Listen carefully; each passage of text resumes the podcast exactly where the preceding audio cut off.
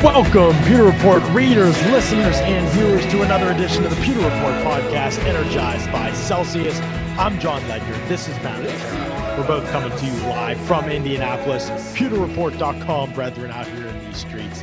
And we're got a lot of prospects to talk about today, Matt. And we've also got a certain player on the Bucks roster that might be heading to another team here when free agency opens in a couple weeks. It was a pretty wild. What is the week is today? Wednesday. It's Wednesday. I had to like stop myself and think about it for a second because the combine started yesterday, and normally when you think of like when something starts, when when the week starts, it's a Monday, but no, everything was pushed back. Right. Um, so today is Wednesday, but yeah, we were rocking and rolling today. It was another very very fun time, very informative. Ton of players we talked to, and it's the skill positions as well too, wide receivers and tight ends and quarterbacks as well too. But obviously, uh, the Bucks are a little more focused on receiver and tight end, so those are always the fun positions. You know, they're the ones scoring the touchdowns. The forty yard dash is the most important to wide receivers, and um, I think we got a lot of good coverage, insight, and just information that we didn't know about a day before, and um, it's all very interesting and important to the Bucks. Right, absolutely. There is a ton of coverage from today's combine that definitely relates to Tampa Bay, and namely their interest in this tight end group, uh, also the wide receiver group as well. There's been some interest there from Tampa Bay. A lot of teams will meet with a lot of players at the combine. But not necessarily in the form of formal interviews. So typically, when you hear about a formal interview with a player, it is noteworthy. To what extent, we don't know. The player could be off the board. They could like the player, but they could like him in the second round, and other teams like him in the first round. There are a lot of variables to all of this. There's no question about it. So keep all of that in mind. We're not saying that anything is is pertinent with the Bucks and a certain player, but we are saying that the interest is is real, and uh, it's definitely something worth reporting on and talking about now here at the combine. And uh, the tight end position has been kind of the talk of the event. Let's start with this. Per the Athletic's, Tim Graham, it looks like Rob Gronkowski is, uh, or the I should say, the Bills are interested in signing Rob Gronkowski. Obviously, the Bills were interested last offseason. This isn't coming as a surprise, probably to most people. But the fact that the interest is being reported by Graham, who's one of the more reputable Bills reporters out there, shows us that it's, it's very real. The Bills are going to come after Rob Gronkowski if he wants to keep playing when free agency opens. So the Bucks are going to have some competition. They had a little bit last year as well. Maybe the Bengals will be interested. We know Gronk said that about uh, Joe Burrow a few weeks ago, and I think that would be the good fit for him too. And the Bucks will be in the mix as well. So uh, we'll see what what will happen. But it does seem like the Bills are, are trying to get Gronkowski, Adam to Dawson Knox, and kind of put their roster over the top as they look for a Super Bowl. Yeah, John, I think this is actually something that I had mentioned last week when you, myself, and Casey were on the Senior Bowl squad. We are now the combine crew, just the two of us. Yeah. But I, I do think when you look at Gronk, again, he has nothing else that he really needs to accomplish Mhm. in the NFL. So he's just playing because he wants to play. He doesn't need the money. And uh, in the report, it said that, you know, it's projected that Gronk could get seven million to nine million, but uh, in the article it, it stated that the Bills could try to do something where they'd sign him to a five million dollar deal and then add another five million in incentives. Which, of course, if he's hitting those incentives, the Bills are most likely winning the Super Bowl.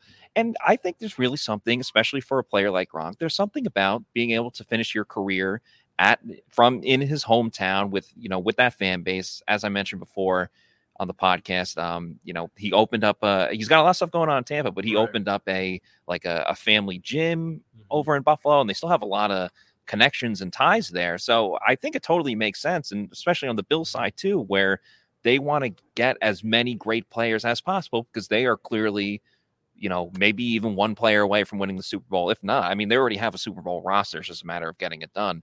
So I think this would make total sense for both parties. Obviously, it hurts the Bucks in, in their situation, but if not, would you play with Josh Allen or uh, number two, three, four, and five, which is whatever's going on with the Bucks. So it makes sense. Just Bucks fans, it's not Right. ideal. It makes sense for both sides to be honest. I know Bucks fans probably don't want to see him in another jersey. It's possible he comes back to the Bucks. That would be awesome too. Um, he does have family in Tampa. He loves Tampa. There's no question about that. I think that this could be a place he would live after he's done playing football. But if he does see it, okay, best chance to win a ring. Obviously, the Bills roster is really good. I could go up there, play for my hometown team for one year. It's a couple months of my life, and then I come back to Tampa and I retire here and everything like that. You know, I think that could be on the table uh, for sure. Ted Curtis, hashtag Combine Boys, Combine Crew, love it.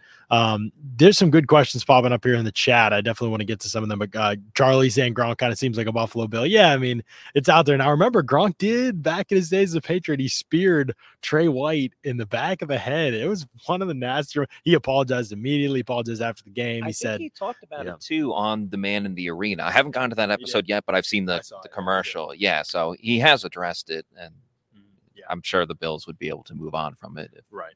I think so too. You know, I think they'd be able to shake hands. It's been a couple years, so I think it would be water under the bridge. But it was, I mean, Bills fans wanted to kill that guy after that happened, uh, and so understandably, it was pretty frustrating uh, moment. But um, a couple good questions here. We'll get to the Olave question a little bit from Vortex because we'll touch on wide receivers in a minute. Um, Richard asked about Kyle Rudolph saying he's parting way with uh, with the Giants. Would he be a good fit for the Bucks? So this would be a situation. You're on Gronkowski's moved on. Um, you may you've Cam Brate back for a lot less than he's making now, uh, or than he's on the books to make now. Um, and OJ Howard probably has moved on at this point too. And so you're looking for a veteran guy, and you're probably going to Bucks are probably going to draft somebody at tight end at some point in the draft. That seems like a very very safe bet. Um, so yeah, I would say Kyle Rudolph. Uh, would he be a good fit with the Bucks? Here's the two different realities that exist out there. Kyle Rudolph thinks he's a good blocker. He's not. Uh, he's never really been a good blocker, but he's he's definitely thought that before. The Bucks want blockers for the tight end spot, but they have, by what they've said, they think the following are good blockers: OJ Howard, Cam Brate, Antony Auclair. Like none of those guys have been good blockers, and the Bucks have said all three of them were good blockers at some point in time. Uh, it's come out of Arians' mouth many times, and they have all thought it about Auclair, and he just wasn't even an NFL player. I feel like, and so. I we will see kind of where this goes. I would say it's not what they need in terms of Kyle Rudolph, but it might be what they do anyway. They might think that it's what they need, and so they might pull that trigger. He's a fine player. He's, you know, again, we're talking about tight end. So as long as you're not breaking the bank, there's a lot of guys that can help you. There's only a few guys that can change the game for you. He's obviously not a game changer, but could he be? Could he help? Cheap uh, veteran to have in the room uh, to be a, a, a, a starting tight end in the NFL for a team that isn't going to be paying a lot of money to the tight end. They draft somebody to develop. You have a Cam Brate, you have a Kyle Rudolph. Yes, it's it's probably an option on the table for the Bucks. I would say. I like the idea of Rudolph on the team if you know they essentially get him for the veteran minimum.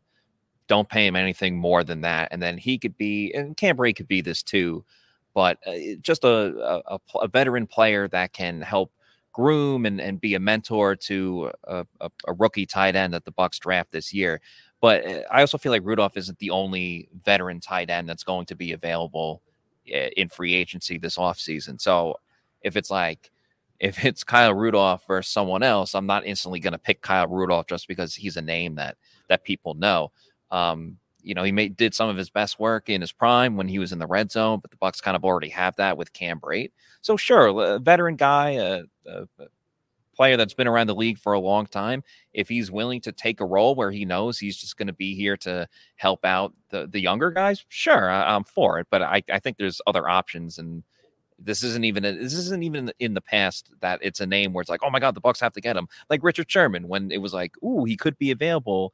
All fans wanted that. This is not the case with Kyle Rudolph. So Right. yeah, we'll see, but I don't think it's that big of a deal whether he's here or not.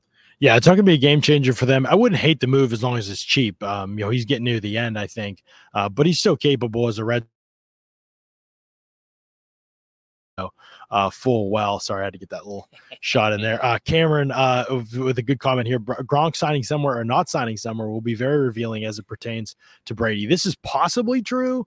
Not necessarily. Remember, Gronkowski also said, I'm pretty sure I'm remembering this right. He said a couple weeks ago that he thinks Brady will eventually play again, but it won't be this year and it'll be after he's retired for a couple, which seems very, very non-plausible to me that a 44 year old could just drop the game and then come back to it after being away from I, the I training. hear you, but I would believe more if these are the two scenarios.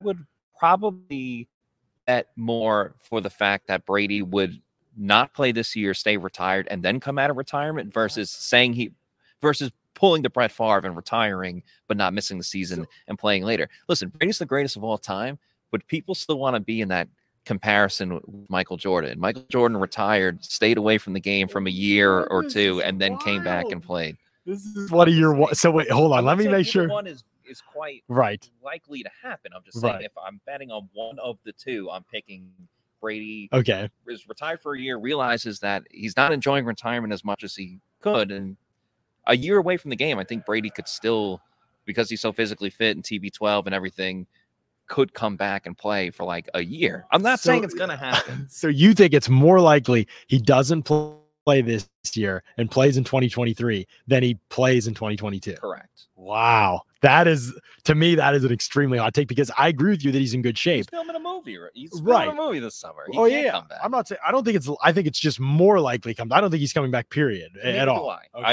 yeah, I think the ship Right. has sailed.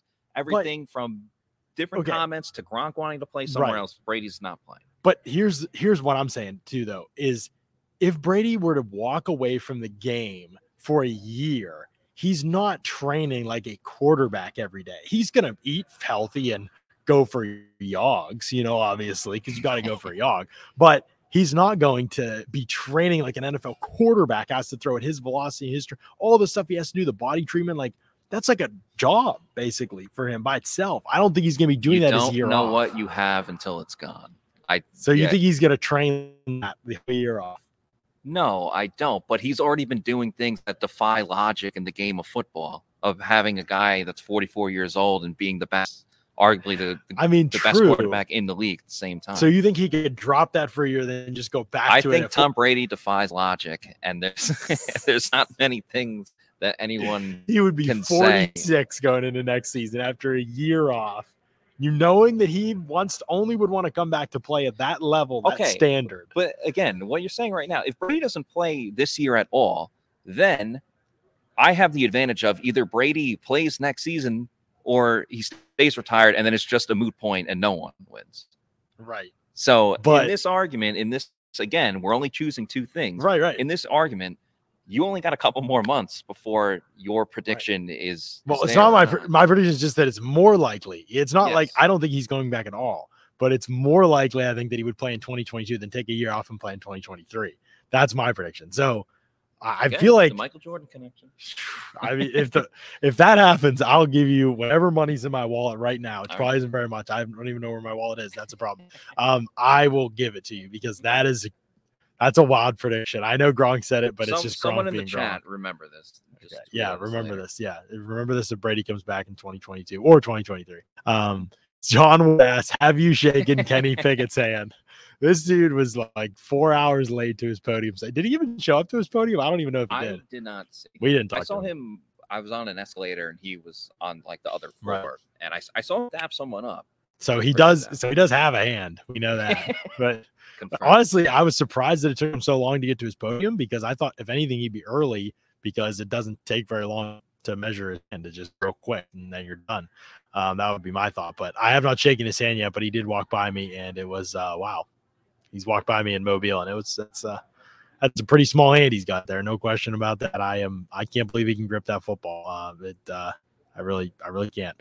Um, okay, let's talk about the tight ends that are meeting with the Bucks here. Matt, you talked to Colorado State tight end Trey McBride, who is meeting with the had an informal interview with the Bucks already, correct? And now is having a formal interview with them later at the combine, right? Correct. He said he's very excited to meet with the Bucks. And before we get into Trey McBride, another thing that gets me pretty excited is having a Celsius energy drink, which uh, oh, we've heard talking to people this week that there is Celsius here in Indy at your local convenience store. And you know, it's the best energy drink around. John, you want to do the rest of the pitch Oh, because you're I- better at doing it. I no, I absolutely did. the Celsius uh, powers active lives every day with essential functional energy. Look at these flavors; they're just so beautiful. The sparkling Fuji apple pear, the sparkling strawberry guava, the sparkling wildberry tropical vibe, peach vibe, sparkling orange, watermelon. There's so many great flavors. And guess what? Today, my wife sent me a picture from our house, and five new boxes of Celsius just arrived on the Ledger doorstep, and it is beautiful. I cannot wait to get home and partake. Uh, these no sugar, essential energy, accelerates metabolism, burns body fat, comes in a bunch of different outstanding flavors. You can right now, you can get some of this Celsius for yourself, believe it or not, ladies and gentlemen. It is out there and it is available to you. Uh, here's how you can do it. You can go to Celsius.com, use the store locators, find out where they sell Celsius near you, or you can go to the banner ads at pewterreport.com, click on those as well, and use the Amazon subscribe and save option to get Celsius coming to your house with unbelievable regularity. So make sure you check uh, that out and uh, get yourself some of the best energy drink out there, folks. These these honestly do not happen uh, very often where you get an opportunity to get an energy drink that does not give you the crash and gives you all the good stuff that Celsius does as well. So you check that out. Uh, the Brandon Allen hand massages Vortex brings up. Yes, this is a Kenny Pickett special because uh, he's going to need these because yeah, Brandon Allen got the hand massages, and I think he got like a quarter, another quarter inch on his hand size or something like that. So there you go. Uh, pretty weird for sure. I can get into Trey, Trey McBride now. So yeah, we, we spoke to him today earlier at the combine, and as you said, informal interview with the Buccaneers, and then he said that he's having a formal interview with the Buccaneers later this afternoon. So as the show is going on right now, he could be in the middle of it. He could have already had it, but anyway, yeah, he said he was meeting with the tight ends coach Rick Christophel uh, head coach Bruce Arians, of course, and Rick Christophel's now the offensive senior offensive assistant or something like that. Right. And um, John Van Dam. Yeah, John Van Dam. John it makes me want to say John Claude Van Damme. The, uh, the, but anyway, and he's meeting with Jason Licht as well too. But I think what's more important about this is one Trey McBride, as you've said, John, and many people have said as well. You know, he's the the cream of the crop when it comes to the tight end group here in this draft class. And we spoke about it before. Bruce Arians loves, loves physical blockers, whether that's at tight end or running back. But in this scenario, the thing that really stood out to me when talking to Trey McBride when he was up at the podium today is, you know, he comes from a school in Colorado State that was very much a run heavy team, a run first mentality. But that's the key word there is mentality. He said he believes he's a tremendous blocker. And he said that more than anything else, that being a good blocker is a mindset. It's knowing that you're lining up against someone and you know that you're better than them. It's more than just physical traits. It's the the mental trait of knowing whoever you're lining up against, you're going to go up there and defeat. He said he likes blocking. He really enjoys it and that's music to Bruce Arians' ears. And another thing too, I think that we should point out is sure having a blocker is great, but you want a guy that can be a receiver too because eventually you're going to want to you know, upgrade from Cam Brate or when Cam Brate's contract is done, you know, for the future, you want a guy that can do a little bit more than block. And you look at Trey McBride's stats and you see last year he only had one touchdown. But with that said, he had over a thousand re- receiving yards and he won the John Mackey Award, which is the NCAA award for the most outstanding tight end in college football. So he clearly has talent as a receiver. And he he addressed that as well, too. And he said it's just because of Colorado State he said he never complained about getting the ball or anything like that. It's just they're a run heavy team. And when they're in the red zone, they're going to run the ball before they throw it. So he only had one touchdown, but he addressed that. And, uh, you know, I'm picking up what he's putting down. I, I understand his point. And again, to his point, he scored a touchdown in the Senior Bowl. So he can get it done as a receiver, but it's that blocking aspect that could get him in red and pewter if the Bucs decide to go that way. I think McBride's going to be an interesting case where he ends up going. There was a lot of talk early that he could go maybe in the late first round, right around the Bucks range, picking at number 27 overall. But now it feels like that's cooled a good bit. I think he's going to be more of a day two pick, uh, maybe even in the Bucks range of the Bucks second round pick, and um, it could be the third round. And maybe that's a little bit too far of a fall for him. But there's a lot of options, including the Bucks trading back in the first round or back in the third round. Um, yeah, there's, I mean, yeah, uh, there's a lot of options for potentially for McBride, but he's not the only tight end the Bucs are meeting with here too. Daniel Bellinger from San Diego State, who's a big blocking tight end. He loved talking with the Bucs. He said he, they talked gap scheme stuff and a very similar offense to what he ran at San Diego State and the amount of blocking he did at San Diego State, which is a run first team. And so the blocking part appeals to both those guys. They have the mentality for it. They have the size for it. So those will be two names to watch for the Bucs: Cody McBride, Daniel Bellinger. Um, they weren't the Jeremy only ones. Ruckert. Jeremy Ruckert. From Ohio State, who's another top tight end in the draft, could be the top tight end off the board. Either he or McBride or UCLA's Greg Dulcich are probably going to be the top tight ends off the board. Uh, Dulcich more of a receiving tight end, um, but there's going to be some options for the Bucks, and they're probably going to come in the in the second, third rounds of the draft. Um, and those are going to be some guys. Now, there's another guy, Austin Allen from uh, Nebraska. Um, he also uh, was at the combine today and t- met with the Bucks. This guy is six eight 258 pounds. So he's not even that heavy, and he's just kind of bulking up as he goes. He's I don't adding even know how that's. po- I don't know how it's possible. Like just the to be that tall and weigh that little. It just I don't know. It doesn't add up. Like Yeah. Tom Brady playing at 46. You're all about the longer stretches today, but that's exactly right though. Austin Allen, he, I mean, this guy's got to get some bulk on him. Like he just right now is so light. Um, but he uh, he really came on late in the season for Nebraska, an interesting option for the Bucks. They could draft two tight ends. I mean, honestly, with the one with a day two, on the day three pick, it's not crazy to think that that could happen. And so we'll just see how the offseason goes, obviously. Um, but yeah, there's a lot of uh, options maybe on the table for them at tight end, and they're meeting with as many of these guys as they can. It sounds like, especially the blocking tight ends uh, in Mobile, uh, or sorry, in Indianapolis.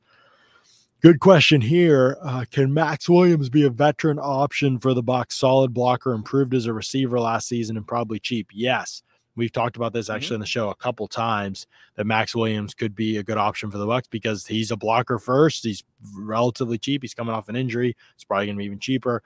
Um, and he's not going to do much as a receiver, but he's a capable receiver too. It seems like he's the exact type of player they're looking for. Yeah, again, it kind of goes to the the Rudolph situation where i- it's will this guy come in and be willing to help out the, the younger guys, uh, teach the younger generation, as, as they might say.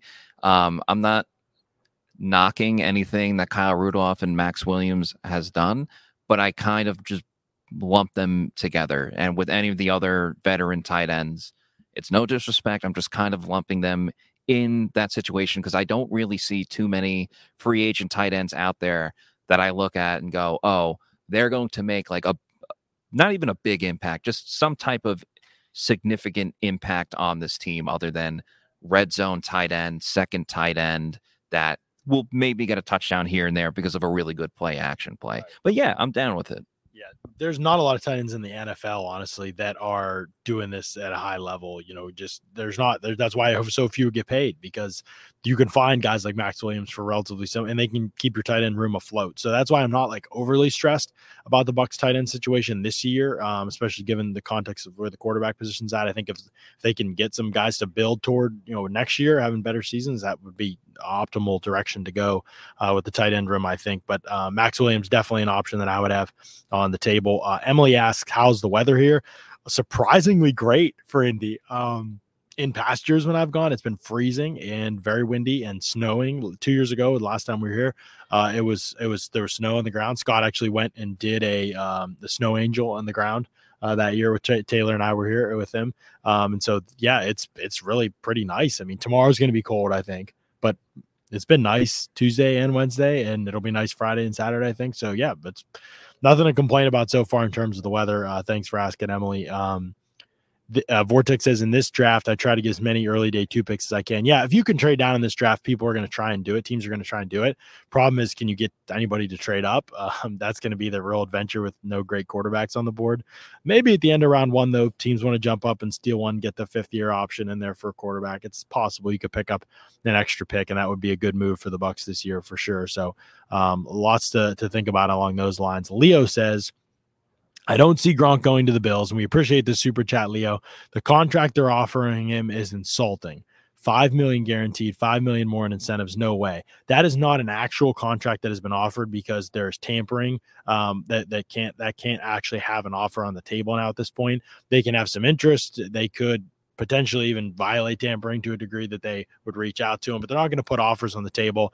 Um, and they're probably not going to put an offer. The probably the offer that you see out there in that article was specifically one from uh, Spot or Spotrac, I think is how you say it. Um, that website is not very reliable when it comes to contracts. Uh, they will fall into a couple here and there, but it's way more reliable to look at over the cap and to look at Pro Football Focus. Those to work with NFL teams, and so they are much closer to the numbers in terms of projection. I think Gronk In the seven to nine million range probably makes sense. It's possible that he decides to go somewhere like Buffalo and play for less. I don't think this contract is necessarily totally crazy. I do think it's something the back Bucks could could very easily match, and he would be going just because he thinks he has a better shot at winning a ring, and he maybe he's always wanted to play for his hometown team before he retires. That could be a possibility. Right. And I just think that like Gronk doesn't need the money. So 5 million, sure, he wants to get paid what he what he deserves, but 5 million I don't think it's like a slap in the face to him. He could make that by just doing a couple more commercials. You know what I mean? I really think it just comes down to he wants to play in his hometown and he wants to play for a winning team that you can you can't guarantee anything in the NFL, Right. but uh, someone that odds in favor of winning the division, having a home playoff game, and making a run in the postseason. Where currently with the Bucks, you just can't say that right now. You don't even know who their quarterback's going to be. You don't even know if your second best, or some argue best wide receiver on the team is going to be back with Chris Godwin. You just look at everything. If you you know, like when people do the stats, like quarterback A has this, these stats, quarterback B has these stats.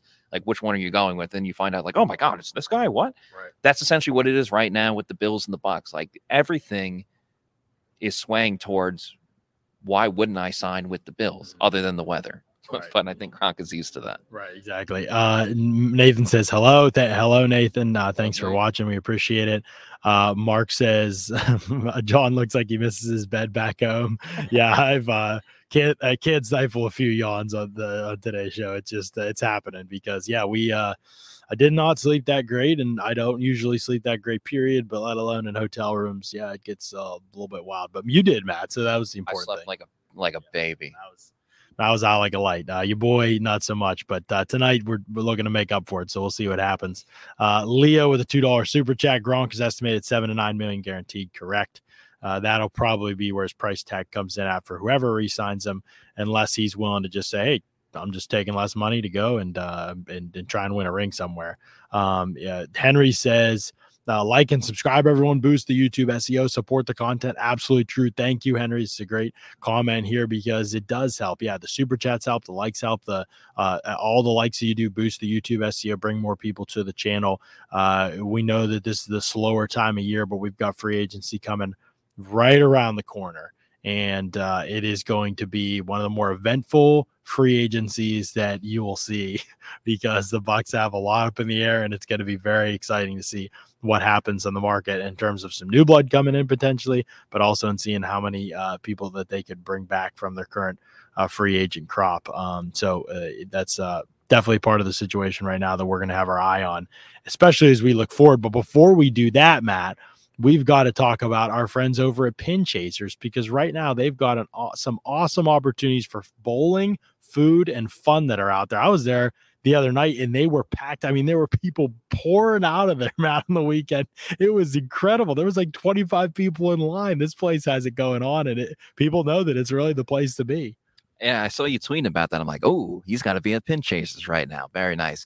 And the great thing about Pin Chasers is that they have different events literally every single night. So it doesn't matter what day of the week is, you know something's going to be popping off when you go to Pin Chasers. They got all you can eat pizza on Tuesday nights. They got uh, all you can bowl on Thursday nights and $1 Miller Lights. Different events going on all the time. The grill is great. It's very underrated. And they got waiters and waitresses that will bring it right to your lane wherever you're bowling. And there's also multiple different locations too East Pasco, Zephyrhills, Midtown, and Veterans. Um, a ton of different locations. So wherever you are in the Tampa Bay area, there won't be a Pin Chasers that is too far from you. So go to pinchasers.net to make sure you reserve a lane or book a party. Um, again, it's a great area to go and uh, bring friends, family, loved ones. Uh, it's a good time for everyone. And you'd be supporting a fellow Bucks fan uh, in Anthony. He's a season ticket holder, Anthony Peroni. So uh, Bucks fans helping Bucks fans. Who doesn't like that? So go to pinchasers.net for more information and to reserve a lane to book a party, like I said. So Pinchasers, uh, proud sponsor of the podcast.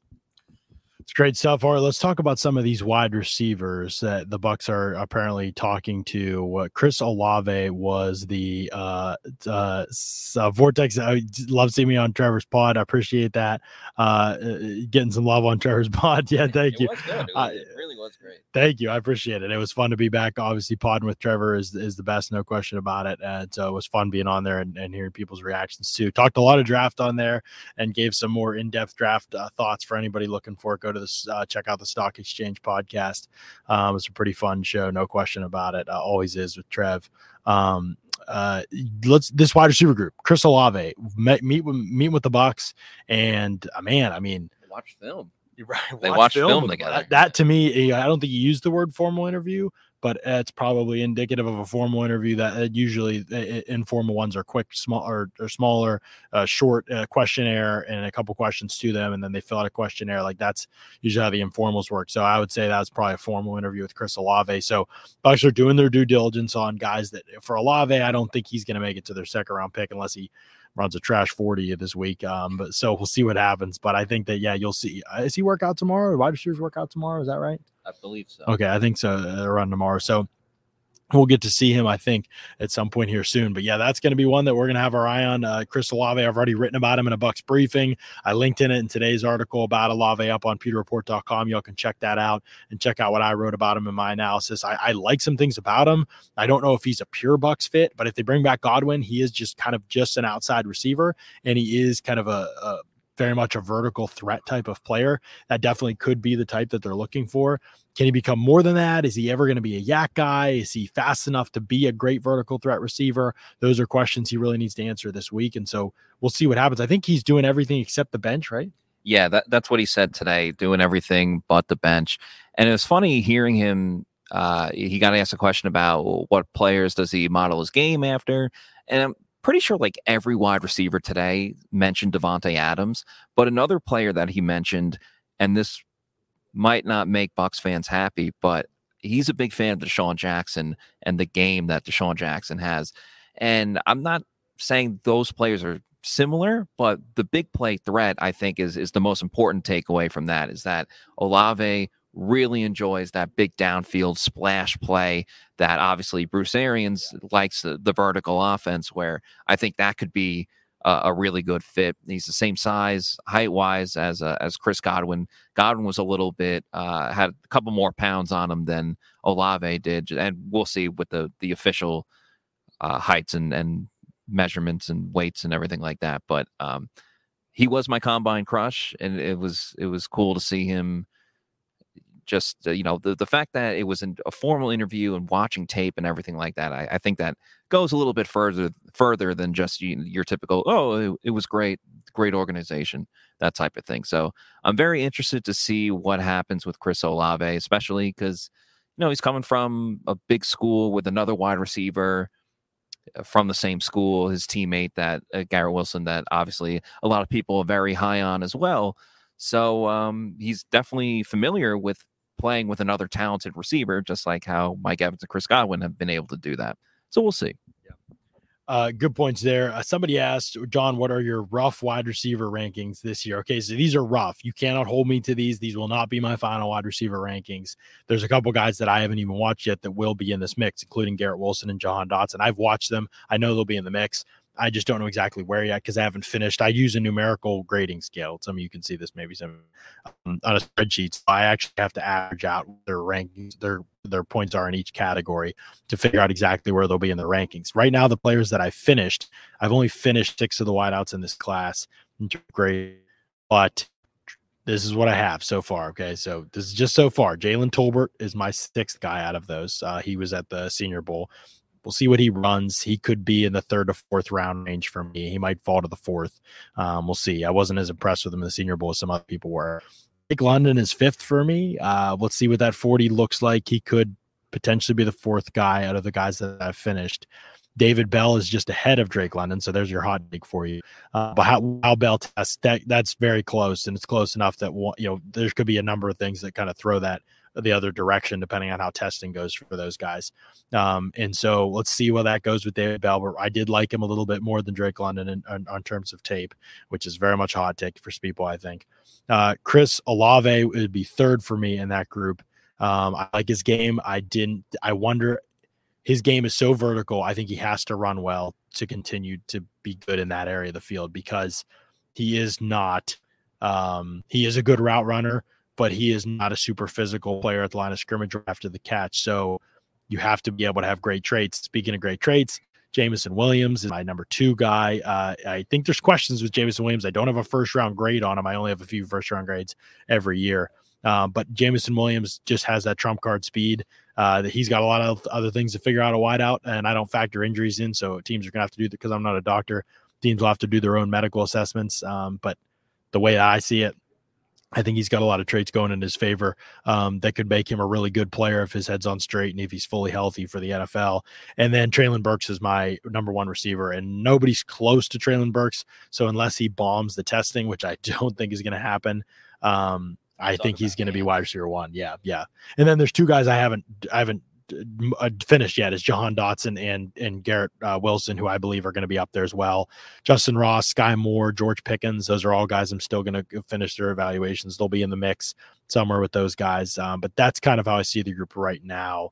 We've got we've got a ways to go though, and and quite a few things. I value the combine a lot at certain areas for wide receivers, so we'll see uh, how that works. Uh, you mentioned Treylon Burke's hands before we get to this Olave question. His hands are just absurd, huh? Well, that's why I brought it up because you were the one that told me the story that apparently he gets his gloves customized yeah. because his hands are so big. They're what, like a four XL, uh, something like that. Yeah, yeah, Customized gloves, like. I mean, Kenny Pickett might faint when he when he looks at when he looks at Burks. I just want to see a picture of Pickett's hand up against yeah up against uh, Treylon Burks' hand and just be able to compare the sizes because it's I'm sure so ridiculous. But um, Long Lost Glazer says, did Chris Olave manage to go back to school and drop his draft stock? Wasn't he a mid to late first rounder last year? I don't think he dropped his draft stock. He had 13 touchdowns and the most receiving yards he's ever had in a season this past year, despite playing with an emerging Smith-Njigba who is unbelievable, um, and obviously Garrett Wilson and a freshman quarterback.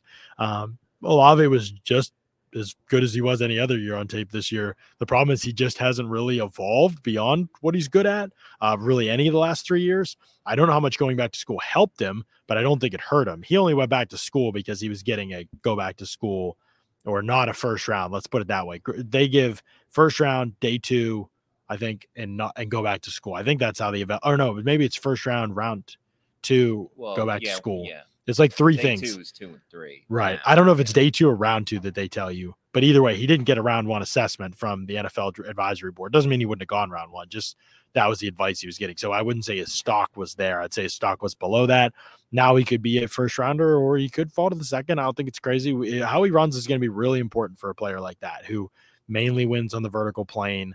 That's going to matter a lot uh, for a guy like him. So 40s are big for a lot of these dudes uh, tomorrow. No question about it. He is a good route runner. Um, so there is something going for him in that regard. He's great ball skills too, no question about it. Um, Richie says watching film could see that now. BA, you see this kid that gets knocked down by a good crop dust. Can you do better than that? Yeah. Um, that's going to be one of the concerns I think with Olave. Just he's slight frame. Um, nobody asked about his weight today. I don't think tomorrow we get weigh-ins, I believe, for wide receivers.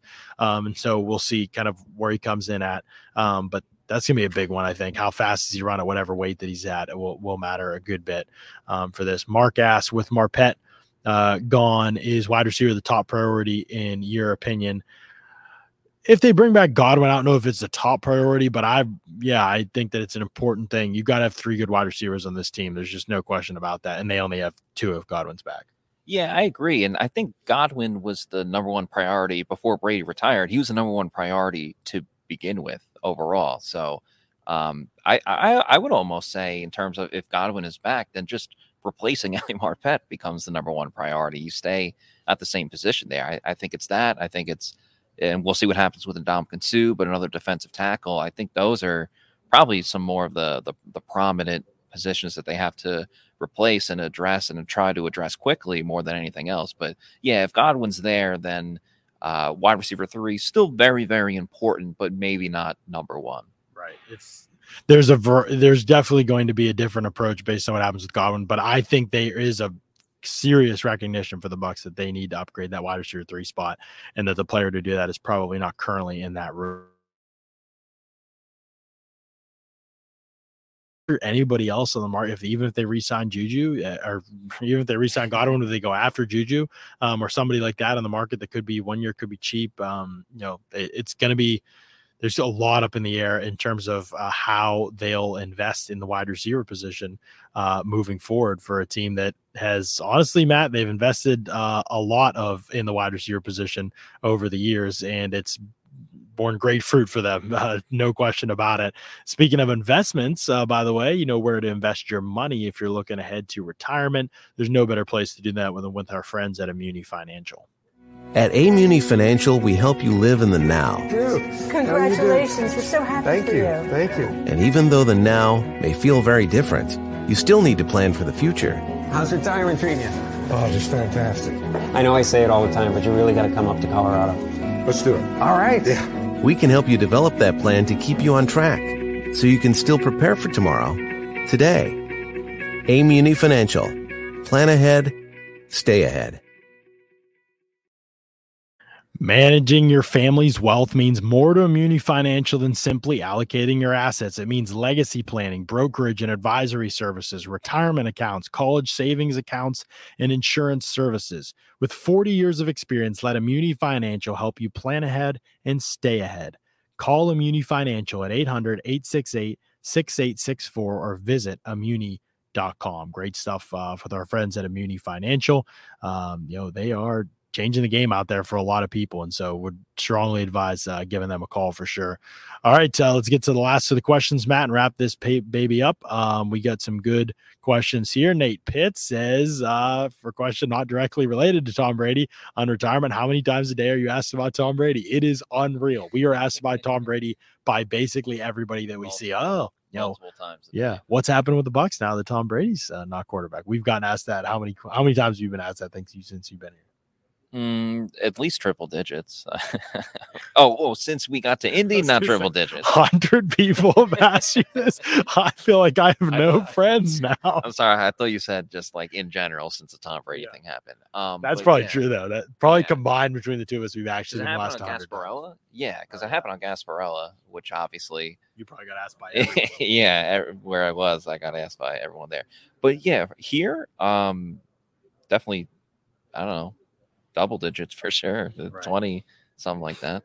Yeah, Enrique Enrique says the the Bucs and the Peter report are not on the same page when it comes to the tight end position. I'm not sure what that means. What does that mean? We're not on the same Uh, page. I don't know. Is is Bruce saying something that we have said that Yeah. they're he's not into? Please, please elaborate. Yeah, elaborate, Enrique. Let us know what you mean by that. Um, uh, uh, Psycho says, John, do the Bucs just take the best player available at 27? Uh, yes, I don't. Here's I okay. This is a good question. This is actually what I wanted to end the show on. Thank you, Psycho. This is perfect. I wanted to end the show on this. I think we've learned a lot of things. I'm going to write about the end of the week, kind of what we've learned about the Bucs draft plans uh, and offseason plans since we've been here. And I already have a lot of ideas formulating, but I'll let one part of what I, we've learned out. I think the Bucs in the first round are going to draft one of these positions. Are you ready, Matt? Oh, I'm so ready. Okay. Wide receiver. I think it's on the table for them because they value it a lot. I don't think it's necessarily at the top of the list, but they feel like this is a good class of wideouts and it could be the best player available if they can't trade down. And that's going to be hard to trade down.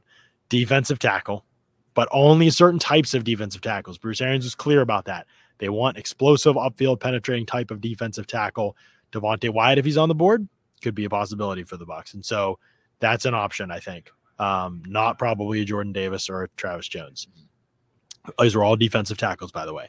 Number three, I think interior offensive line has to be on the board right now. We'll see if they bring back Cappa and Jensen. Maybe I change my mind. They have Stinnie. They take somebody later in the draft. That's probably how I feel about it. If they lose two interior offensive linemen of the three, or all three for sure, but if they lose even two, I think it's high on their list in the first round. I think they're going to take one of those three positions around. I don't think they're going to take a linebacker. I don't. I'm almost uh, you know unless it's clearly best player available. I don't think they'll take an edge defender. I don't think they'll take a linebacker. I don't know why they would take an edge defender. They just locked up Shaq Barrett and they just drafted Joe TS, who they're crazy about. So I don't think they would take an edge defender. uh, Period. That plus Anthony Nelson's development. Um, I don't think they take a linebacker. I don't think they're going to take a safety that high in the draft. Even if they lost Whitehead, I don't think they'd feel that desperate. I don't think they're going to take a corner that early. I don't think they're going to take a tight end that high or a running back that high. And they're not going to draft a quarterback. So I think one of those three positions. Do you do you agree or disagree with me? I agree a hundred percent. Wow. Uh, the only thing that could, I guess, change is if you know, it feels like every draft there's always one or two players that that drop for whatever reason. So again, if it were a situation where there's like a corner that is just can't miss or an edge rusher, again, I don't. I understand like why they shouldn't take an edge rusher because of everything you just said. But occasionally a, a player drops that far where it's like, oh, like we have to go do this. And um, I guess we'll see with safety too, depending on what happens with Jordan Whitehead. But that's more eh, all the three positions that you said before that are clearly top priority before any of those others. Uh, Long Lost Glacier said, Would you take Dax Hill at 27? I've got to finish watching Dax Hill. Uh, possibility. Roger McCreary, round one. I don't think Roger McCreary is going to go round one. Let's see how he tests. He says he's going to test well. He said he's going to test fast uh, when he was interviewed recently. I know. And so that'll be at the end of the week, obviously, that he'll uh, he'll be up at the combine. But yeah, he's going to be one to see how fast he is because we know he's not that big or long. The other interesting thing about McCreary is that he told uh, people at the uh, at the in Mobile at the Senior Bowl he never played zone coverage in his life. So he only played man coverage. So when they did zone at the Senior Bowl practices, he literally was like, "I have no idea what I'm doing yet. Like I don't, you know, in terms of recognizing route concepts and passing off concepts, concepts and things like that, and playing in a space like." It's totally new to him, so that will eliminate certain teams as as fits for him, which could alter his stock at some point. Um, somebody said Sauce Gardner drop, and you know I, it's possible. It's just I mean, you know, right now it seems like it's not on the table. Like if something like that happens, maybe the Bucs would go outside of the positions I described there, but I, I don't think that that's going to happen. Usually, if it happens, it's for a reason that that could scare off the Bucs too. So. Um, we'll see what happens. Yeah, Dax uh, could provide slot cornerback and safety flexibility. Um, it's interesting. You know, Dax played a Dax Hill played a little bit of safety for Michigan, but he mostly was just a slot uh, for Michigan. These guys, some of these guys get projected back to safety, but it is a lot of snaps at a position they haven't played very much of, and it's very different. Some guys can just do it real easily, I guess. Uh, Minkah Fitzpatrick, he did play free safety too. I mean, kind of all for Alabama. He's also a tier one athlete uh, that matters too. So we'll see. Dow Dax Hill test will, will probably be uh, a pretty uh, big indication. All right, last one. Psycho says Linderbaum. Don't think so. Linderbaum mostly an outside zone type of fit at center. I don't think that's a good fit for the Bucs. Uh, I think they would be worried that he'd get knocked back a little bit. So uh, that would be my concern with Psycho or with uh, Linderbaum there, Psycho. Um, so good stuff. We, there's good stuff on the show today. Got lots of great questions. We're going to keep giving as much intel as we can from Indianapolis and what's going on here. Um, at pewterreport.com, there's content constantly going up. Uh, it's great quality content as well. So make sure you're checking that out. Um, like the show, make sure you subscribe to the Pewter Report podcast. Keep supporting everything we're doing, and we'll keep giving you great content. We promise you that. Thanks so much to everybody for listening to another edition. Oh yeah, go ahead, Matt. Oh, just just one last thing before we sign off. Um, yeah, go to Pewter, PewterReport.com. We got a lot of great articles. Um, had a very cool story about Drake London saying that he idolizes his he he makes his game after Mike Evans tries to take stuff from his game because they're similar size. Uh, go to our social media as well, our Twitter, Instagram. Uh, we posted some great videos about J- Jahan Dotson and his relationship with Chris Godwin and how they worked out together um, over the summer. So yeah, just there's different things all over the place. You get on the podcast, the website, and our social media as well. So make sure you check all of that out. Yeah, absolutely. It's uh it's pretty fun time to be a Bucs fan if you're looking at the content over there because there's lots to digest and it's going to be just an exciting offseason in general and, and lots up in the air, which is kind of a fun place to be in if you're a fan. So uh, there's a lot of good stuff to check out. Um, so thanks so much everybody for listening. We appreciate it. Uh, and catch us again tomorrow for another edition of the Pewter Report podcast. Out.